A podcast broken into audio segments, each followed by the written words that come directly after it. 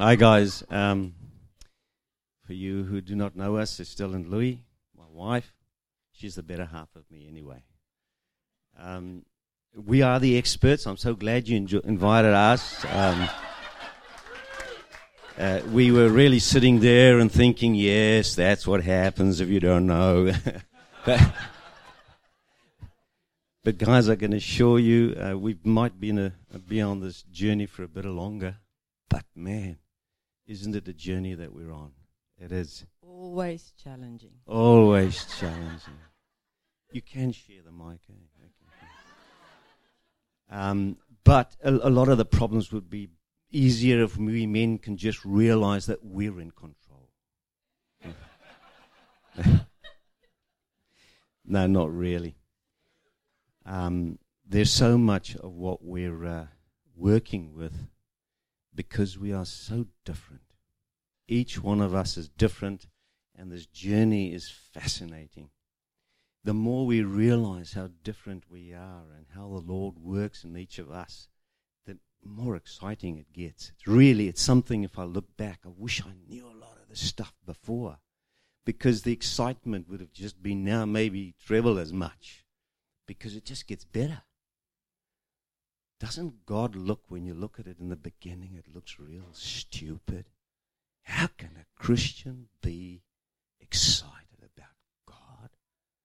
I mean, there's all these limitations and stuff I shouldn't do. But man, the more you get in there and you start picking the nuggets, the more excited we get, the more sweeter it gets, the more greater it gets. And that's the journey we should be on. And we're, some of us are Ferraris. We go through it like madness, just shroom. And out on the other side, and we pick it up quickly. Some of us just dawdle along and pick up a bit here and there until we, along the way, we learn a lot of tough lessons.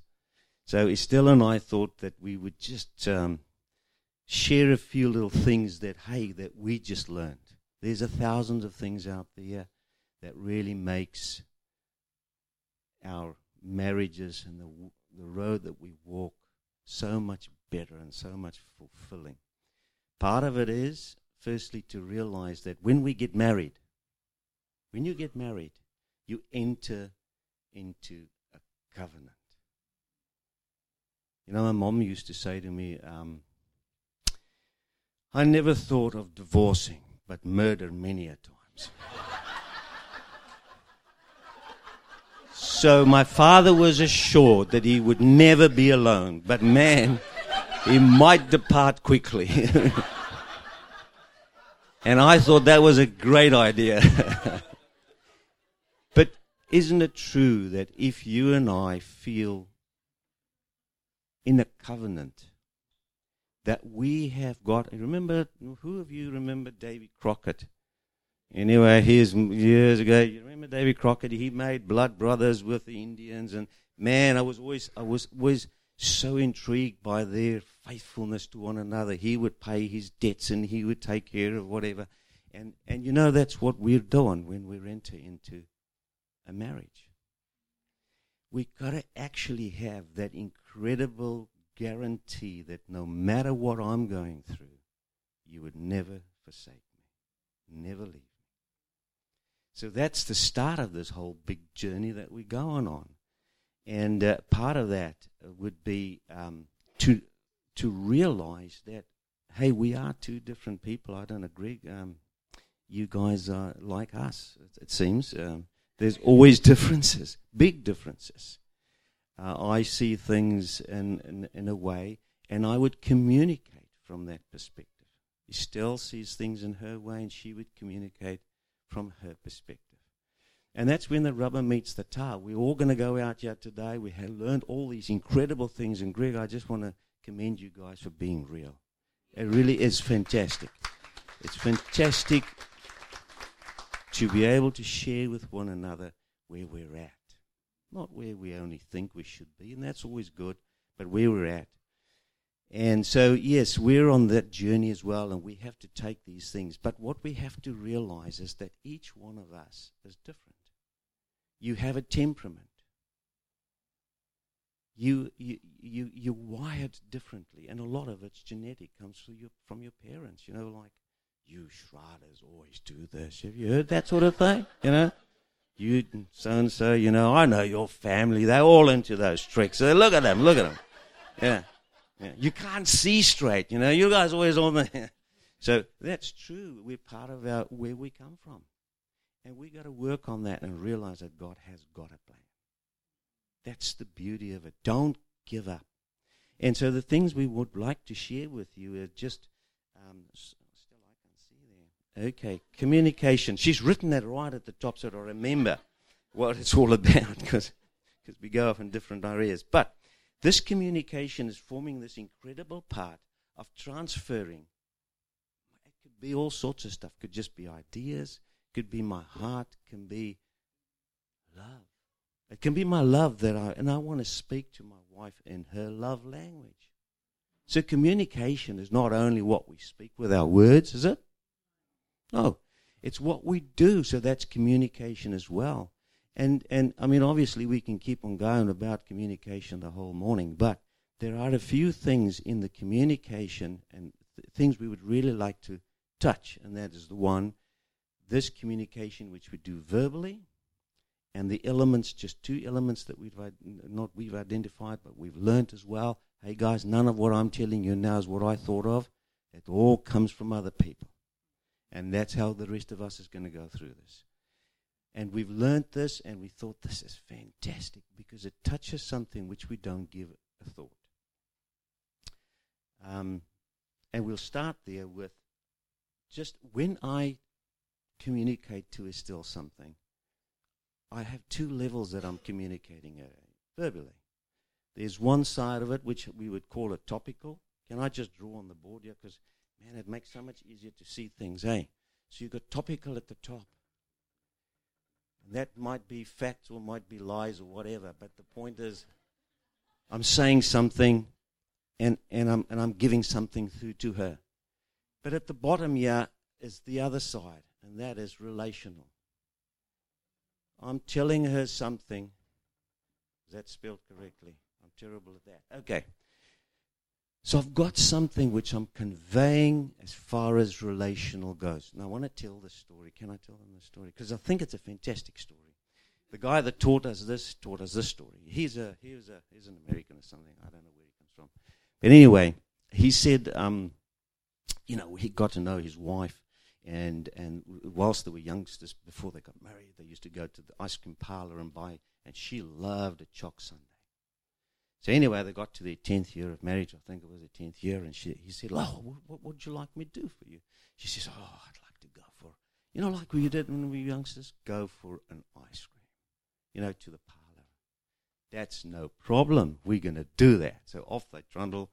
He takes her to the ice cream parlor and they walk in and they, you know, smooth up to the, this is wonderful because it's romantic. It's 10 years. You know, all those thoughts are there. And so they get to the counter, and the guy says, you know, what you would like? He says, oh, my wife would like. He says, oh, yeah, well, what is it? Oh. And it's on the board. You know the boards. They got the boards up there. He says, a choc. And he sort of stops, and he says, $18. Are you mad? And he goes into this argument, you know, like, oh, you guys, are you mad? This used to be $1.80 when I was... So, you know, and he goes on about this, and his wife turns around, and she's in tears because there's this argument, and she's at the door, and he doesn't know what's happening, so he turns around, spins on, and goes after her and says, what's the problem? What's the problem? She says, I'm not worth $18. Can you see what happened? He was saying something like we men do. This is fact. You've got $18 on the board. You must be mad. But she was learning and saying, oh, on the relation, I'm not worth $18. You see what I'm saying? And I have seen that happen. Maybe not as dramatic as that, but with Estelle and myself, we have done that. And I had to sort of, once I got to know that, I could stop and I would say to Estelle, and that's what we learned from somebody else, to give us understanding. Because, you know, you can go into this, like, well, you stupid women, just come back. I just said something about the price. And now you want to go bawling out the door. You know, like we have to take control of the situation. We got to see to it that people don't think we're funny. You know? And we're never funny, are we? So we couldn't allow that. But the point is this, that if we can just stand still and realize that she might be a Ferrari and I might be a Volkswagen or something like that. I need to just understand where she's at. So please take that time and say to one another, please give me understanding. So that we can know whether we're talking on the topical facts and how to deal with it, or whether we are really saying something on a relational level. I've many a times, and please believe me, I am the biggest culprit of all of this stuff. I've many a times wanted to say something relational. You know, and hope she gets it. You know what I'm saying? And she's done the same with me. Look, I'm not the villain in the house, my wife. We're a team, aren't we? Yeah, we are.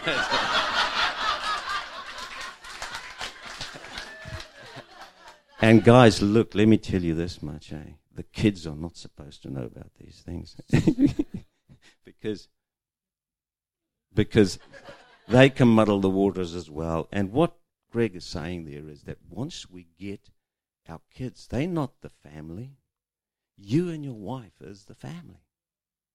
The kids are just additions. So it starts with us. So we got to, I got to keep to the same. Yeah, all right. Very important. What my wife has done now, just here is a very practical thing. If you're in it, I would sometimes get into conversations with people and run wild, you see. And then I would just look at her and she goes. Or I get this kick under the table. Funny, but it works. Listen to me, it works. Okay. Thank you. All right.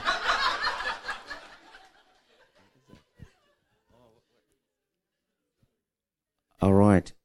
Give me understanding what was. And then the last one we got there is, now, this is a very important one because it creates a level of, I think, a different attitude. You know, we all say to our kids, say sorry. And he's going to say, I'm sorry. What does that mean? I'm sorry because you caught me out? Or does it repentance? So what we've learned, and that's what Estelle just showed me now, is, guys, use it. Ask for forgiveness. Because forgiveness means laying yourself down. Test yourself. Just test yourself. It's easy to say sorry. It's a different ball game when you look a person in the eye and say, please forgive me, I've wronged you. That helps hugely. It's a practical thing. It helps fantastically. Is that all I have to say?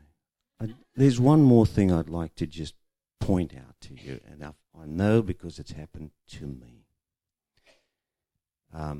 Whoever experienced a fit of rage, I know Greg has. I have as well, where I'm really, really... you think, where did that come from? You have this anger, like it burns, like in the same people say, we get so long so well, like a house on fire, and you know, like. But it's an anger in you. Have any of you experienced that? Now, I'm going to say something which is not necessarily true in all cases, but there's a big part of that, and that is that the topical fact. Or the relational position actually creates in you a feeling of shame. And the shame goes over into anger because that's our protection mechanism.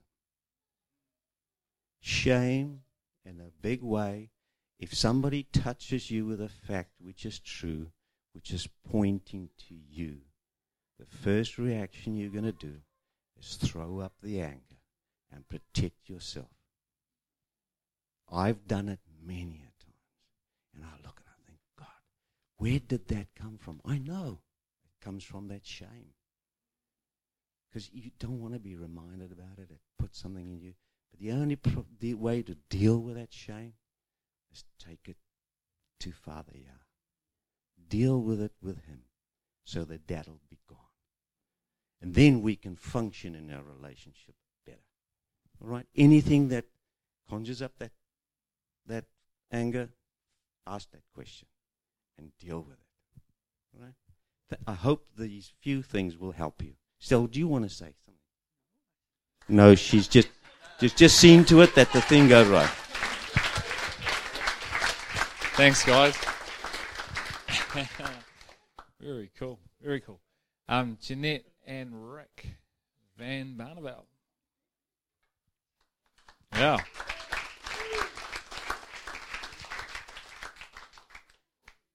I love that. That is fantastic.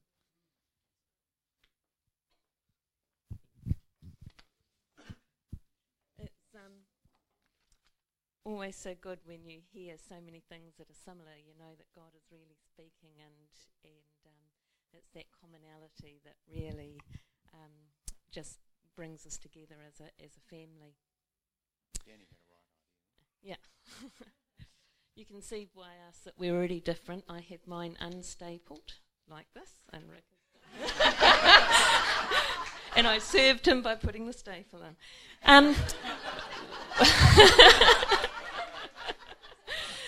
We've been asked this morning to talk about some practical ways in which we have served one another. And I guess it's just been a bit of a privilege to actually go back. It's been a little bit like when I was writing reports as a teacher, and I used to think, darn it, I wished I'd started like this instead of waiting till halfway through the year, because you actually get to focus on the positives.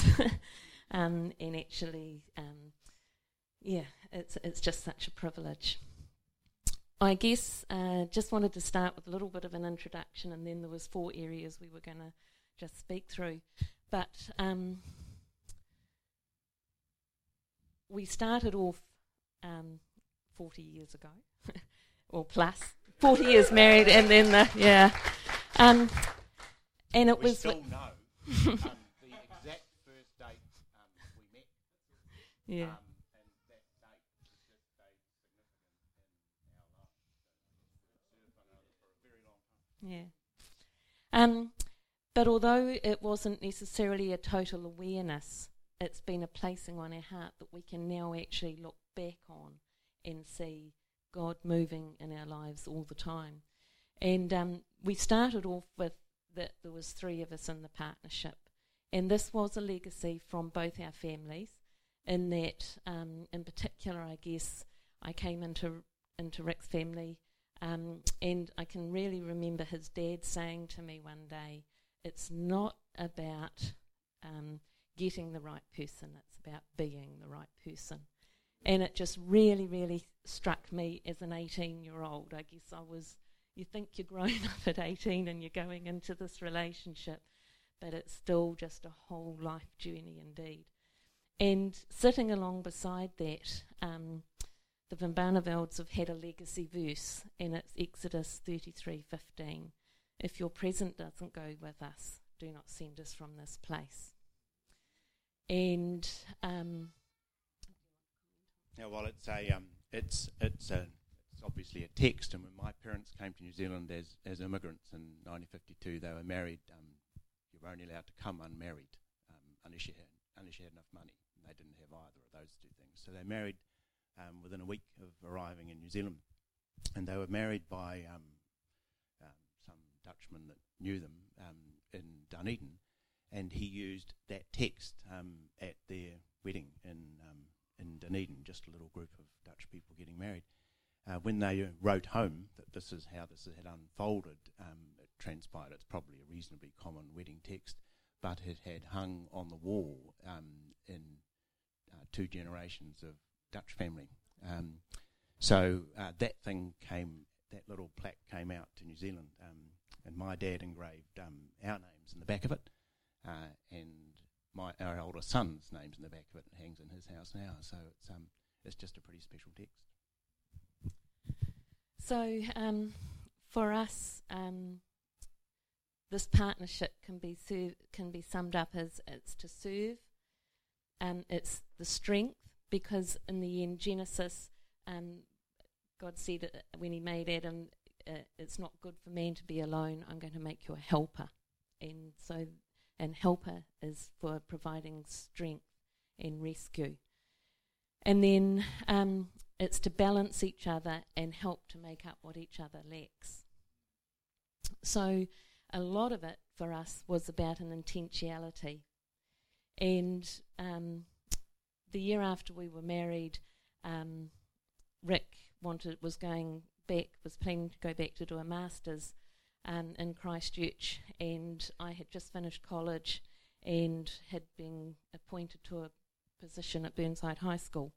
But all of a sudden Rick catches his eye on wanting to go to Sydney, and so he approached the Ministry of Works at the time, and he got granted a scholarship to go and study in Sydney. And so straight away I had to resign, and I haven't even walked into the door of my first position. So from that point of view, it was already having to deal with big decisions. I'm getting on a little bit in front, but while we were in Sydney, we moved from into being our own people. We were away from all the influences. There was just two of us. We knew nobody, and it was just an incredible growing year and a learning time.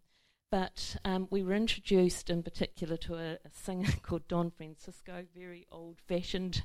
But one of his songs was just so meaningful to us, and it went, "Love is not a feeling, it's an act of the will." And also just this week, and it just so happened to pop into my face because I'd been thinking about this, C.S. Lewis wrote it, "Love is not an affectionate feeling, but a steady wish for the loved one's ultimate good." So it takes humility and concern for the well-being of the other person to put your own pride aside and make sacrifices for their happiness. And I guess that's why when I look back, I see the change of two becoming one, because it is that it becomes the selfish start, and going into giving grows the love. It's actually that grows it. So for us, it's love for God, love for one another, and we've seen that through time. We've been maturing. And so I guess marriage for us is a successful discipleship to each other, and that's what the result of serving actually is. So there was four things that we were going to talk about: equality, humility, intimacy, and then reaching our potential. So there's four bits. And in the first on equality, I guess that first year in Sydney was a year when Jeanette and I both came to know a God, not know of one, but to know Him. But in all of that, I guess we began to make decisions truly together. And we make decisions together on big things and little things, and that doesn't necessarily, as I look around, not everybody does that, but for us, being willing to make decisions together is a way in which we serve one another, and we do that on everything. We talk about everything, what might be insignificant details in the day. We have a God who wants to talk to us all the time. So we understand the value of that principle, but it's something we can do with one another too. And crikey, there's enough things as we are. We can be Ferraris, all right. And I'm a bit of a go-faster person, so I can skate over the top of things. But just being willing to share the insignificant little things is something that we both serve one another with. And we respect one another's strong suits, you know. In the end, Jeanette just had to up sticks and follow me to Sydney. And I guess we were talking with Simon a moment ago about how different some of these things are today. I moved around an awful lot.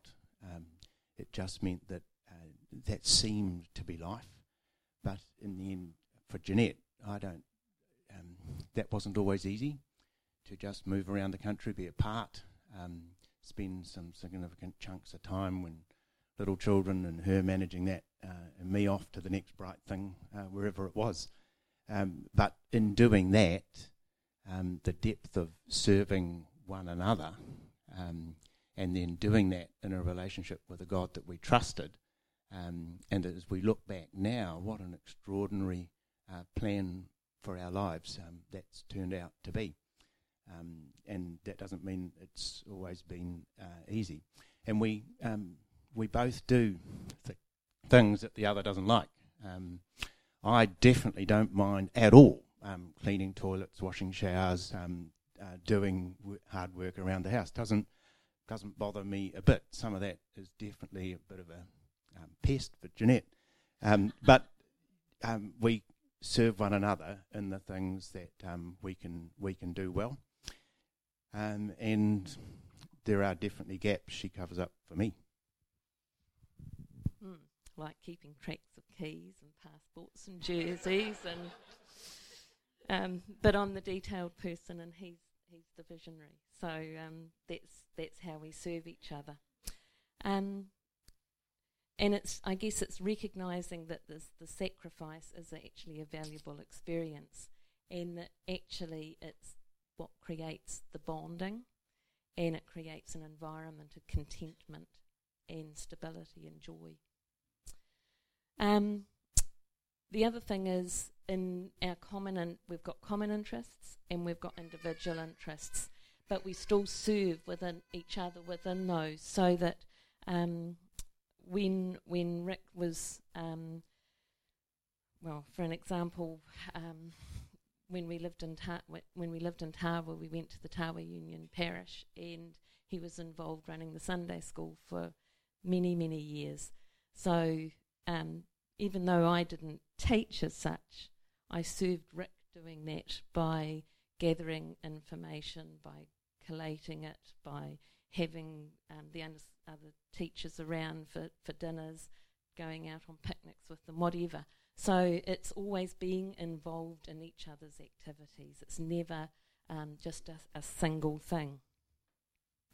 And expectations come into relationships, and I always I can remember being told that when you first get married, there's not just two of you in the bed, there's actually six of you. There's your mum and dad on both sides. In the sense of you bring your family's expectations with you and your learnings. Yeah. But it takes a long time to actually just become your own people, and it's working on that actually, and losing those and becoming your own instead of your own families. And I guess for me, Rick served by bringing a different perspective to how I saw things. He pointed out things about my mum and dad that I just reversed the way I used to think. And I'm just so appreciative of that. She was a feisty woman, and it didn't always go so well with her mum. Yeah. So I loved it that he loved my mum,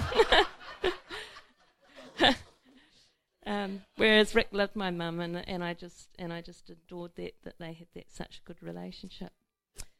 And Rick came from quite an authoritarian family, and you do what your parents say, and that was it. We were told not married until you finished your degree. So, but in the end, we grew in love by just serving into our families, and that has brought us closer. I just think that's just particularly for those that are younger. As we look back now after 40-something years, and all our parents have passed away, is that the blessing that six in the bed created is extraordinary if you can capture that in serving one another and in finding an opportunity to serve again the parents who brought you into the world. And I can only say that I don't regret a minute of those opportunities that we had in our family to do that. And eventually with our respective single parents still dragging them around on holidays with us and with our children.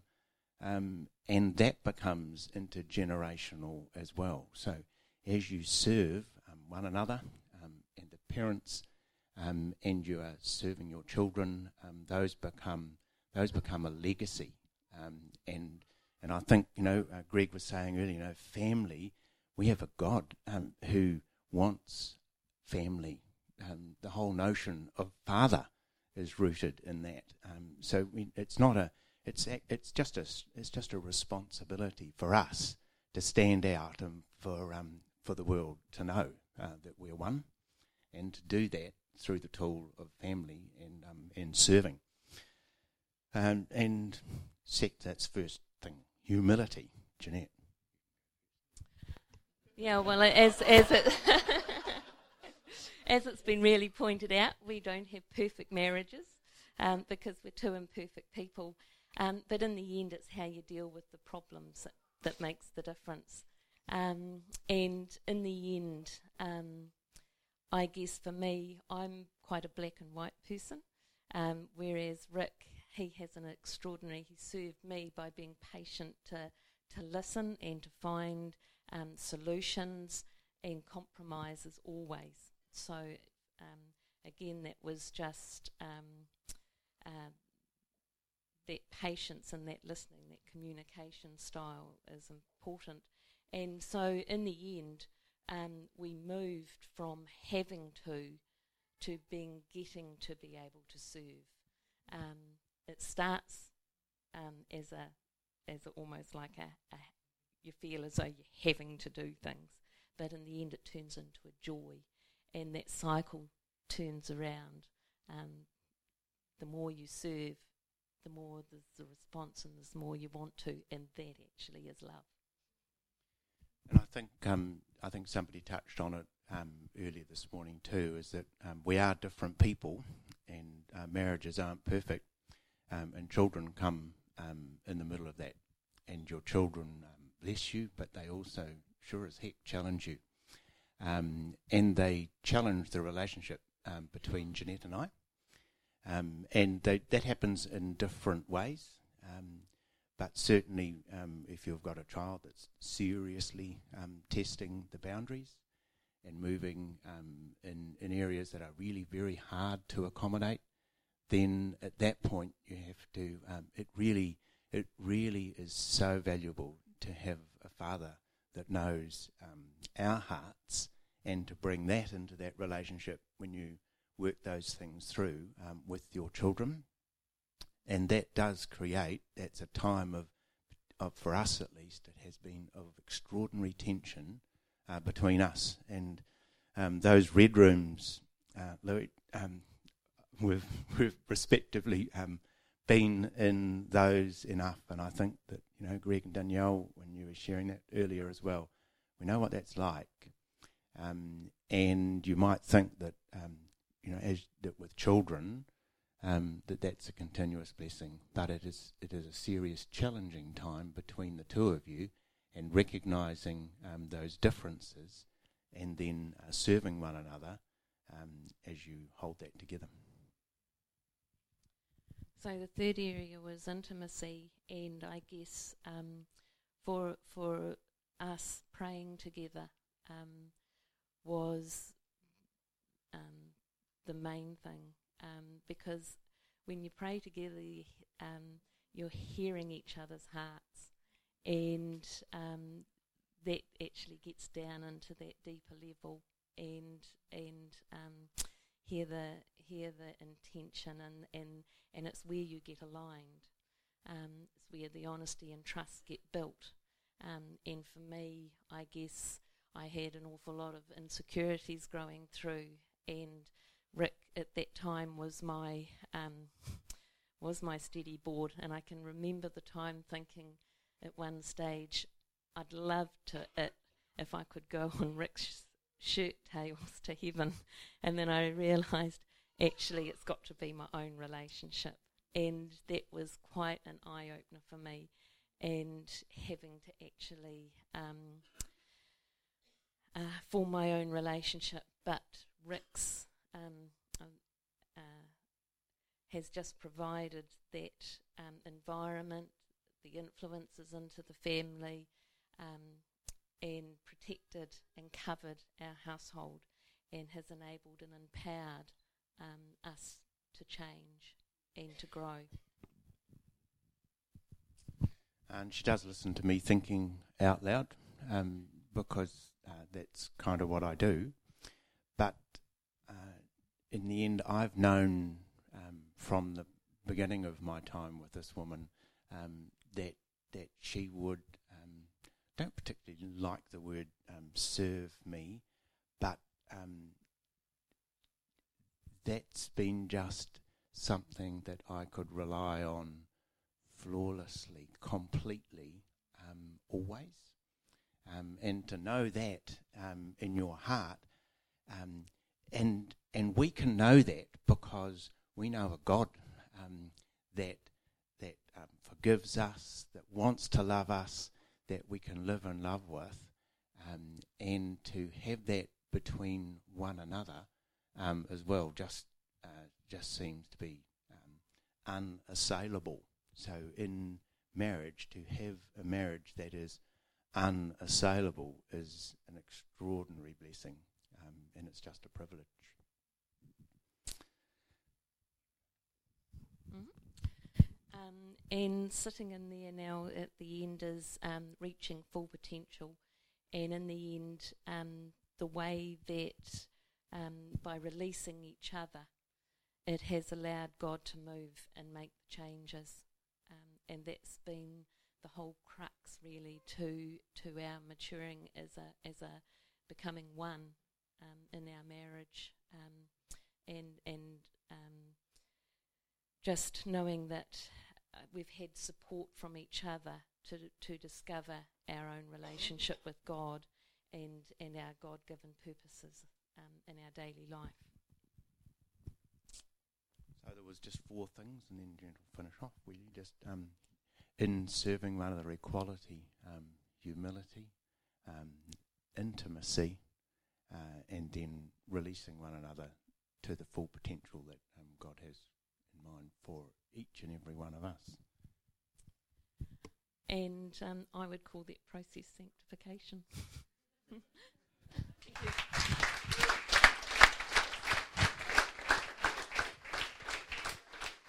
Awesome. Thanks, guys.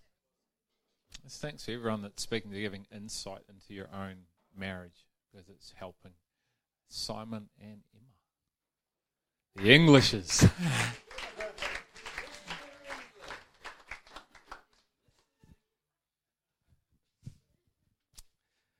Thanks for coming to our mediation.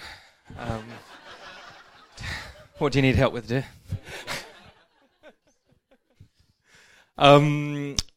So today we're gonna share what we have learned in and through the process of seeking out each other's love languages.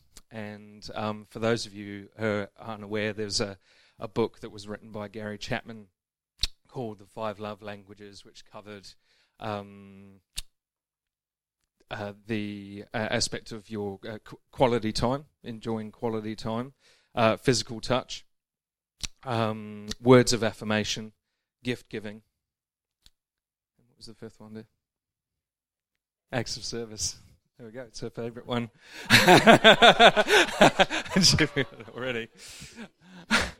And in and through this, you know, it's the book itself is a tool. It's something which ultimately is there to guide us on a journey of realizing that which is naturally in us, which we're physically drawn to. Like, God knows that we have physical needs within our marriage. He knows that there are things that we that help to energize, to give, to build that relational, to build that which is intending us to be, and that's the beauty of two people coming together. And so Emma and I, we did 2 pre-marriage courses. We couldn't get enough of them. We needed them. But we were engaged for nearly 2 years. But that was, again, in itself was, filling it up with pre-marriage courses. No, it was so essential in our maturity, our growth. And in and through that, we went on this journey of recognizing, okay, we're coming from 2 very different backgrounds, 2 very different individuals. So how is it that you like to receive love, and how is it that I like to receive love? But we're going to start with a story which actually ended with a crash and burn. We were already married though, so this was afterwards. We'd committed; it was for life. But I went first. The crash and burn came first for. No, you crashed and burned for me. Birthday, June. And there are people out here that were there, and I love you immensely and am really grateful for the time. Like, I can see now how just, wonderful it all was. But at the time, I'm like, this acts of service, quality time. Can we just spend some time together, just us, we're just married, it's lovely. And there's this surprise birthday at this restaurant, flowers, gifts. I came from work, tired, undressed for the occasion. No one would have noticed, but enough jokes. And I love the present. It's still in the bathroom. It's gorgeous. Thank you. But, and it's hard to say because it's really gross as well. I was disappointed and I was like, oh, cool. But, now I'm like, well, cool, it was part of our process. I was grateful and am grateful, but, it wasn't what I was hoping for maybe and expecting. But then, oh, my God, so that was an effort fail on his part. But then, hey, it's August and it's Simon's birthday. Hey, how about a picnic rug on the lounge room floor with a beautiful array of tapas and a really nice movie for us to spend that quality time together? He's like, what? Where's my party? Haven't you planned anything? This is rubbish. So that was learning. And I think that was it. It was that coming to that realization that we can give of the love languages that come natural to us. It's what some others have shared today. And then there's the receiving differently. There's actually the way in which we actually take that time to press into, to engage, to be intimate with one another so that we can actually come to the place of knowing what really is the love language of each other. And so really that for us came through that journey of discovering what each other works by active communication. And it didn't happen overnight, because even my birthday last year... It was a Sunday and everyone was here, and it was, I'm beyond that now. Cool, I can spend time with people. It's amazing. But there's a cake. I don't like cake.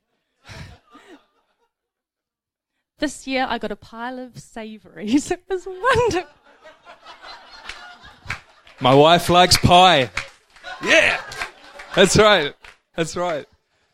So this is, it has been a continual journey of that to this day.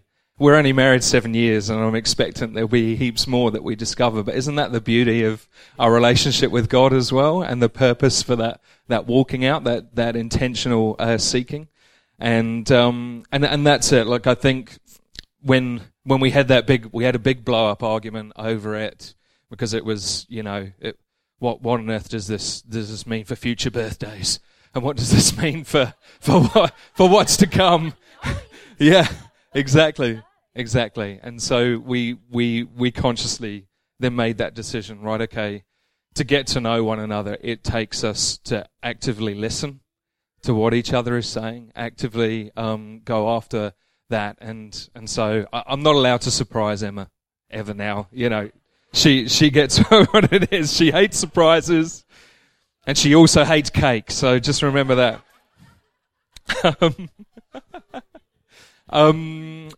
We invest into one another because we know it will bear meaningful truth into each other's spiritual and physical walk.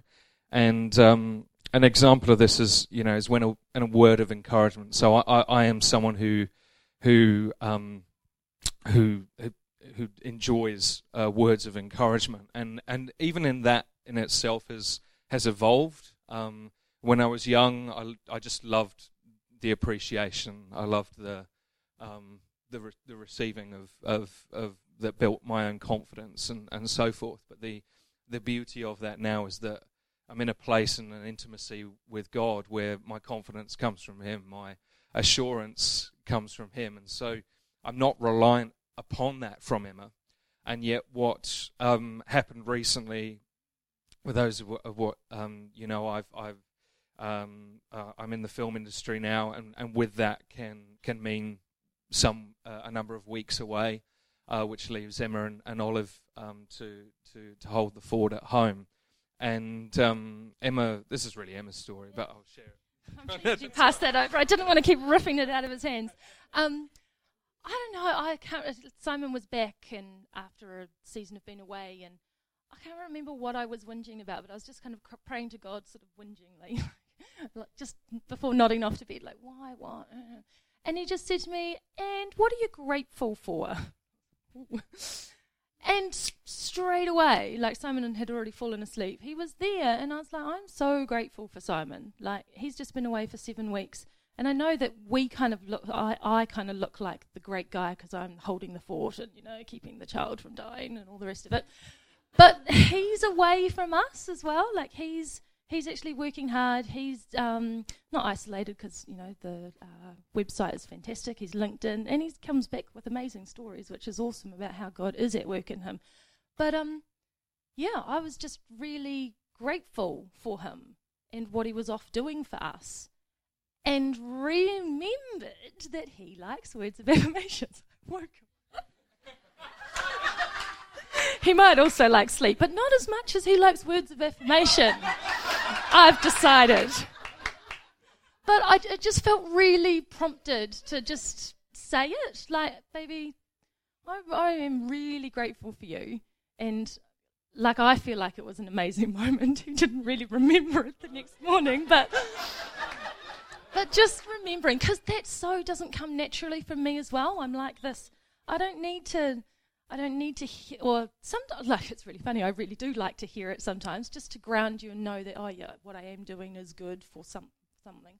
But I don't need to hear it, and I sure as hell don't like saying it, because it's like, I don't like to be a part of puffing people up either, but I realise that that's not what it is for him. It's actually filling the tank of him knowing he's loved, and I think that's the difference. So.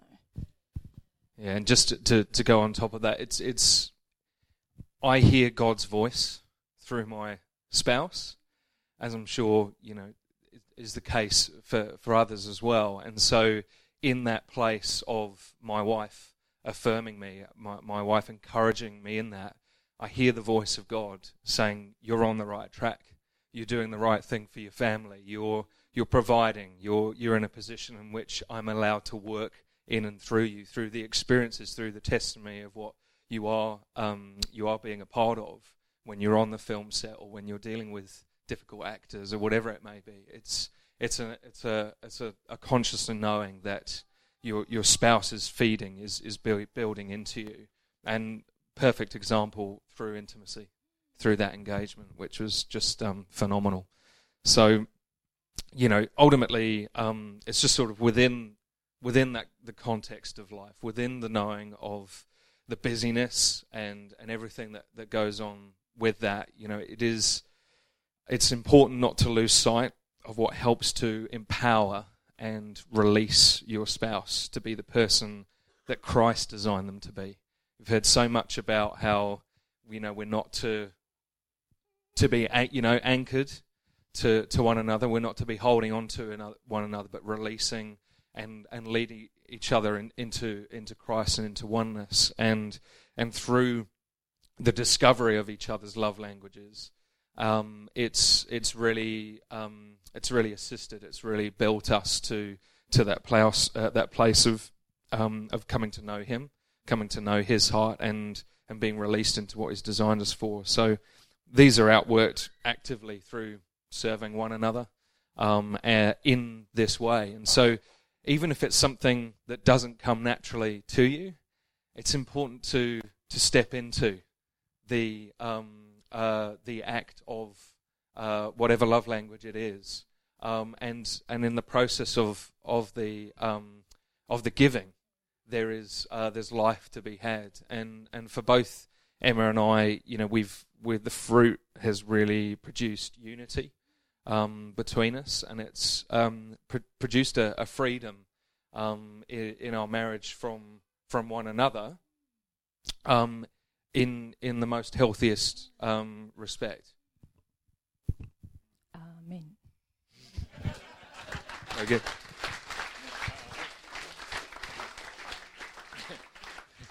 Emma, I guess that sucked your group running the life group challenge, then having a cheesecake, did it? I was just thinking about that. We'll have to arrange that with a. Okay, all right. Jesse. Where's your Jesse? Can't see. All right. Well, okay. I think she's going to come up. Better come up.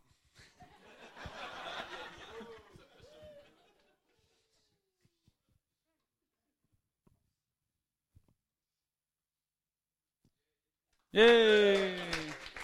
Come on up. Well. So we're 3 years in, so we're only spring chickens in this whole marriage game, and I guess we've come a long way. We've learnt a whole bunch.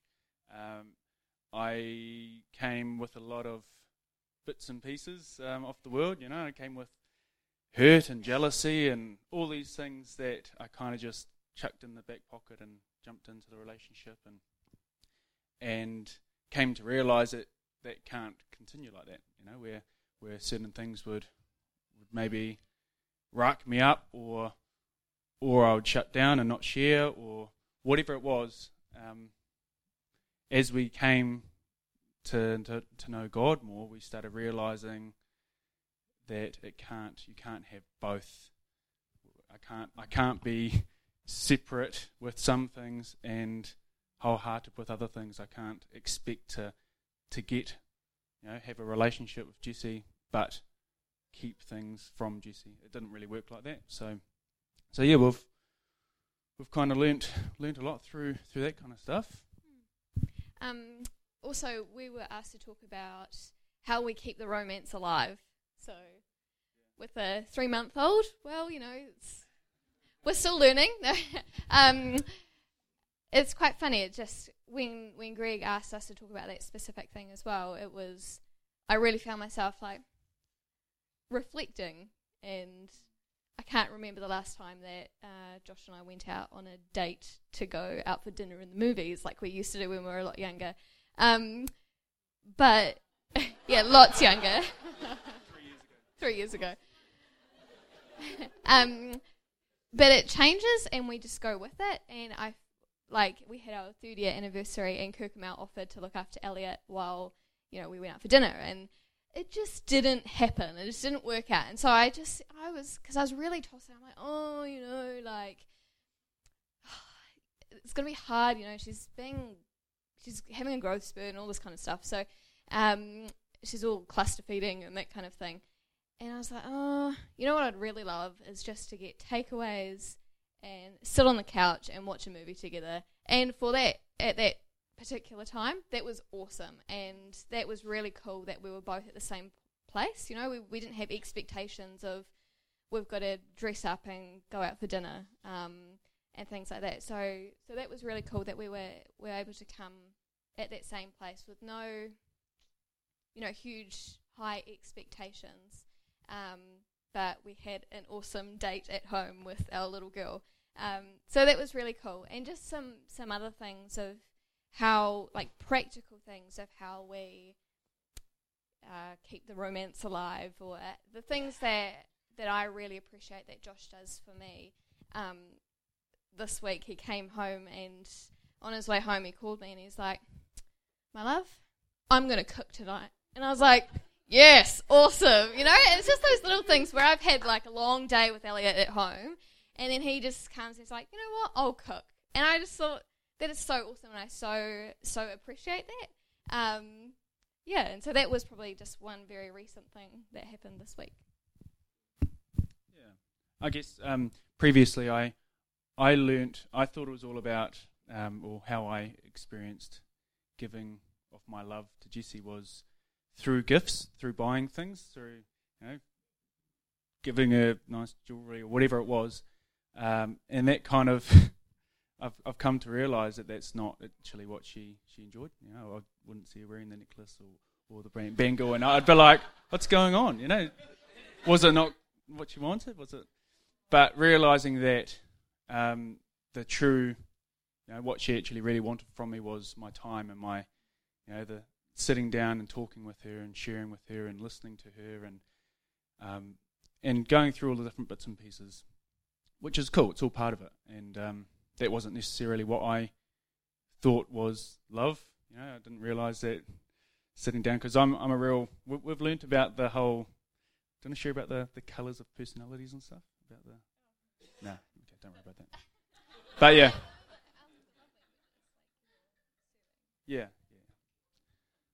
So I'll just say, like, I know what he's saying, and it's and for me to say to him, like, he really appreciates, like, serving, and so when he comes home to a nice clean house, not that that's every day, but, you know, I do try because I know that he will truly, genuinely appreciate it, and so for me, that's me showing how I really care and appreciate for Josh, and just how he's learnt that I just love sitting down and just talking or spending time together. For me, that's really valuable, and some other things that we like to do is we go to the beach and walk the dog and take Elliot and then go out for lunch. You know, it's not necessarily a going out in the evening, but, you know, we work with it, and we really just love that and spending time together, and yeah, things like that.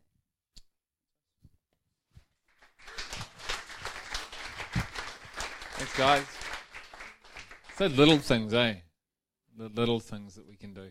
Okay, Paul and Ambie, the last guys, and we'll have this. We've run out of time, so just the thought is, if you have questions, could you email them to us, and then we'll attempt to answer them, and maybe get the people that we're going to be on the panel maybe to even meet up and have coffee, and then those people can talk just face to face.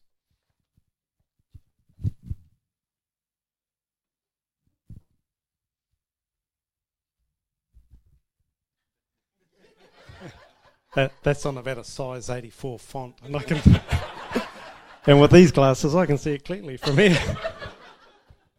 Can you? I flew in from Oz, got home about 1:30 this morning, and took off about 3:00 Thursday morning. So I'm feeling a bit jaded. So can I get you guys to do something for me? Can you all just stand up for a moment?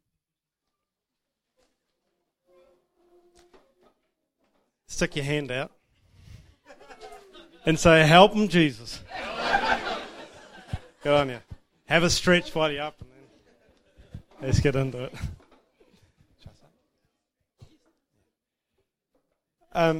You know, I hope it's been fun listening to people and hearing the different aspects and things of speaking into lives. And it was really great to see a lot of people here this morning. But I hope you can hear the seriousness of this. Because there's an eternal aspect in all of this, that God's at work within our hearts because of his eternal purpose, that we're one with him. And the life of a marriage, it's a prophetic demonstration of the ultimate, which is oneness and unity with him. So the whole marriage thing is there for us to grow and have him revealed within us. You know, and I just made a quick note while I was listening to the speaking. You know, it's character, the character of Christ over our personality. You know, it's a great book, helped save our marriage, called Your Personality Tree by Florence Littauer. But even that, and the right understanding of it, it's not the personality that's the issue. It's the character of Christ that's formed in. That will trump, and then the personality will express that. But he's looking for the development of that character, and that's we've been asked to speak about speaking life into each other, and you know how we go about doing that. And it really can only come speaking life if you're in life and have life. And I know that for us, that there's been a huge transformation in the last, particularly the last few years, because of a change. You know, that right at the start of the singing, that there's a dance. I'll speak from me. I know there's parts of this that Anne's walked as well, but I'll speak from my perspective that you talk. There's a dance I was doing. You talked at the start about a pen. You know, we'll look for a different way. It's called interdependence. It's the interdependence. You're dancing around it, trying to find a different way. There's no other way but what Greg did before. When you lay down on the ground, I've got a heart there somewhere, I'm sure of it. You know, that to lie down, to humble yourself before the Lord.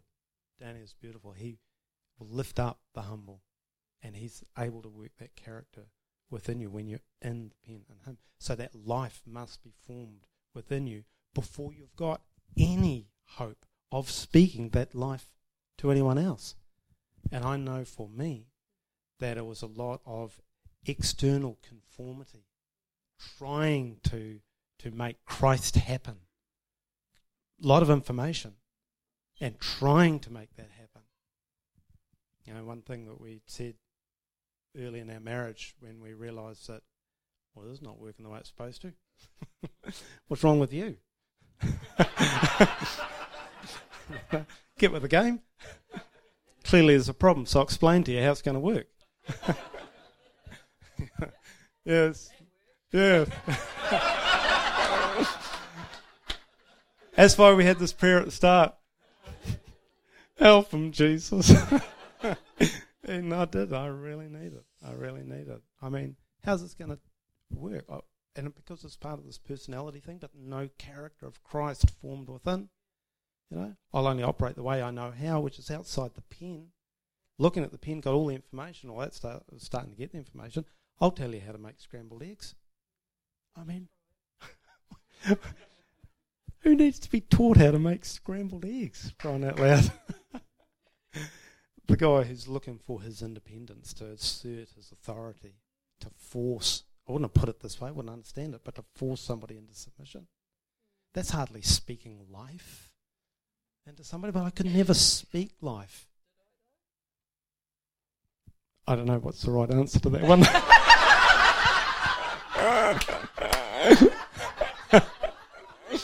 It's a lovely dress, and no, it doesn't.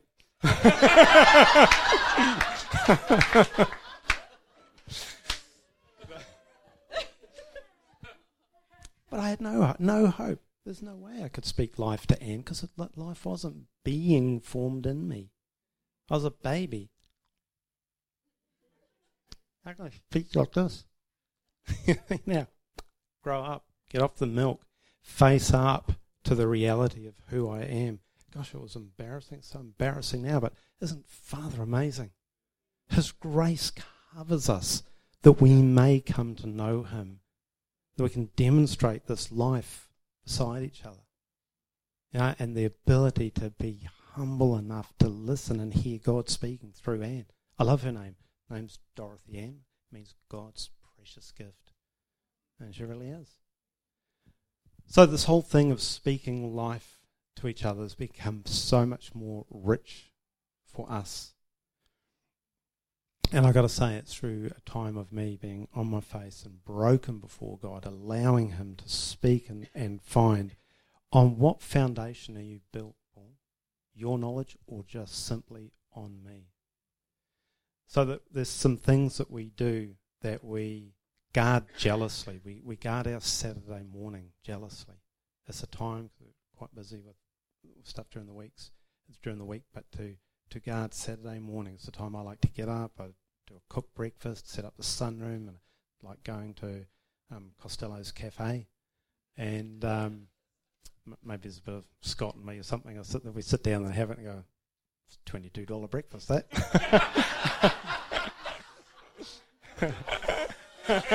What I cook.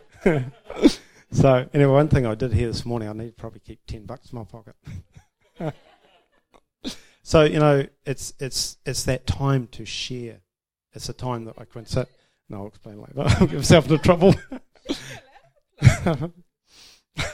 It may be few for me. Anyway. So it's time to. It's a time where we've got time and we make time. Where what's been on your plate, you know, during this week. So I'll pass over to you. At first, I didn't really enjoy the getting up for breakfast Saturday morning because I wanted to stay in bed. He's an early bird. I'm not. I'm not a late bird or an early bird. I'm in the middle of the day, or I just don't fit in that box. So for me to get up and have that breakfast was a bit of a struggle at first. I wasn't very submissive. I was going, I'd just rather be in bed. And I know what he's going to ask. He's going to, okay, what's God been doing with you this week? And, you know, he was intentional. I was struggling.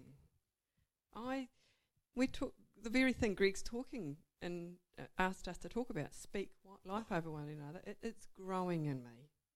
If I'm really honest, it's growing in me. Because I came from a background that was very negative. I didn't get encouragement as I grew up. I didn't hear that. That wasn't a culture I came from. But the culture I'm in now, kingdom culture, is encouragement. So we sit down and we say, we don't just, this was something we came to very early in our marriage. Honey, we need to talk about this. Yeah, we are talking, he'd say. And I'd say, no, talk. That's about it. But over the years, we've learnt to talk about things. It's about having your heart, having ears. Because Christ has ears for our hearts, and we need to hear his heart in it. It's a two-way communication. Not talked at, it's talked with.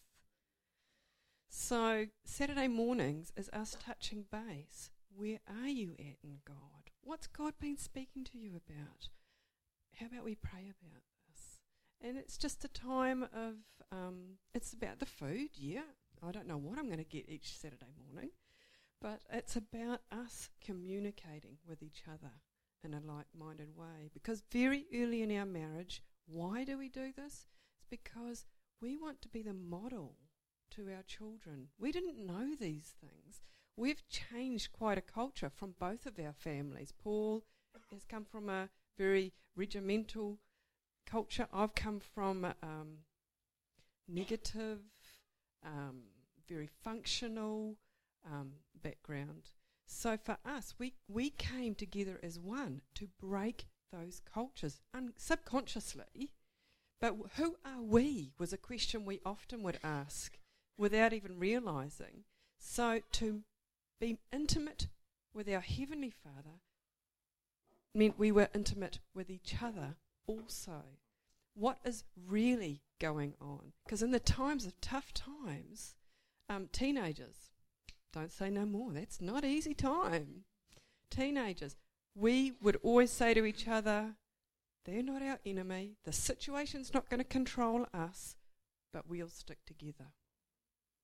So why do we speak encouragement? Is to keep on keeping on. It's the very early on when we had an understanding impasse.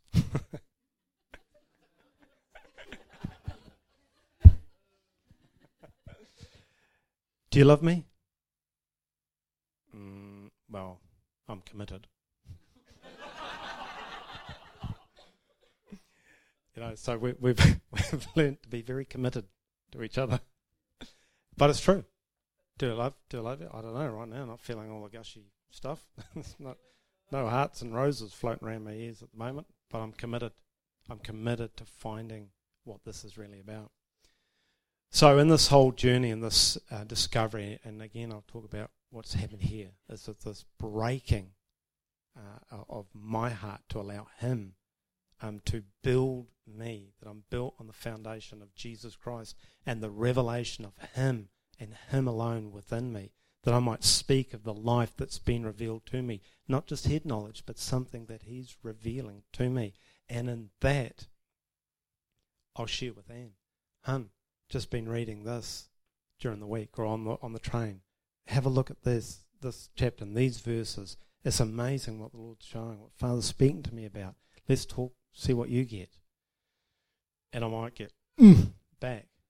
All that is going to do for me is reveal, when I look in the mirror, do I see dimly or do I see more brightly the reflection of the character of Christ formed in me? Or do I still see, this is why the speaking of the life is so important, will I just see a reflection of me in the mirror again? Which is showing me that development of Christ in me is not actually progressing or maturing. Or the same for Anne. And so we encourage each other. And if I can be open and honest before God about how I'm growing in him, I can then speak far more life to Anne. To say, hun, I know that you're greater than this right now. I'm not your enemy. I'm for you. I'm with you in this. Hun, have a look at these verses. See what God's saying. And so it's encouraging because I know and I'm watching and I'm seeing Anne change before my eyes, and it's a beautiful, beautiful thing. So we won't go on because it's getting quite late, but it's just been a real blessing and a privilege to be here this morning with so many. You know, we're not at some seminar, some conference where you're going to end up buying books and CDs to go away, and we're all here to hear words of life, of living testimony of who Christ is and what he's doing in all of your hearts for those who are humble and bow down before him in order to receive, that you too may grow and continue to grow in maturity. Thanks.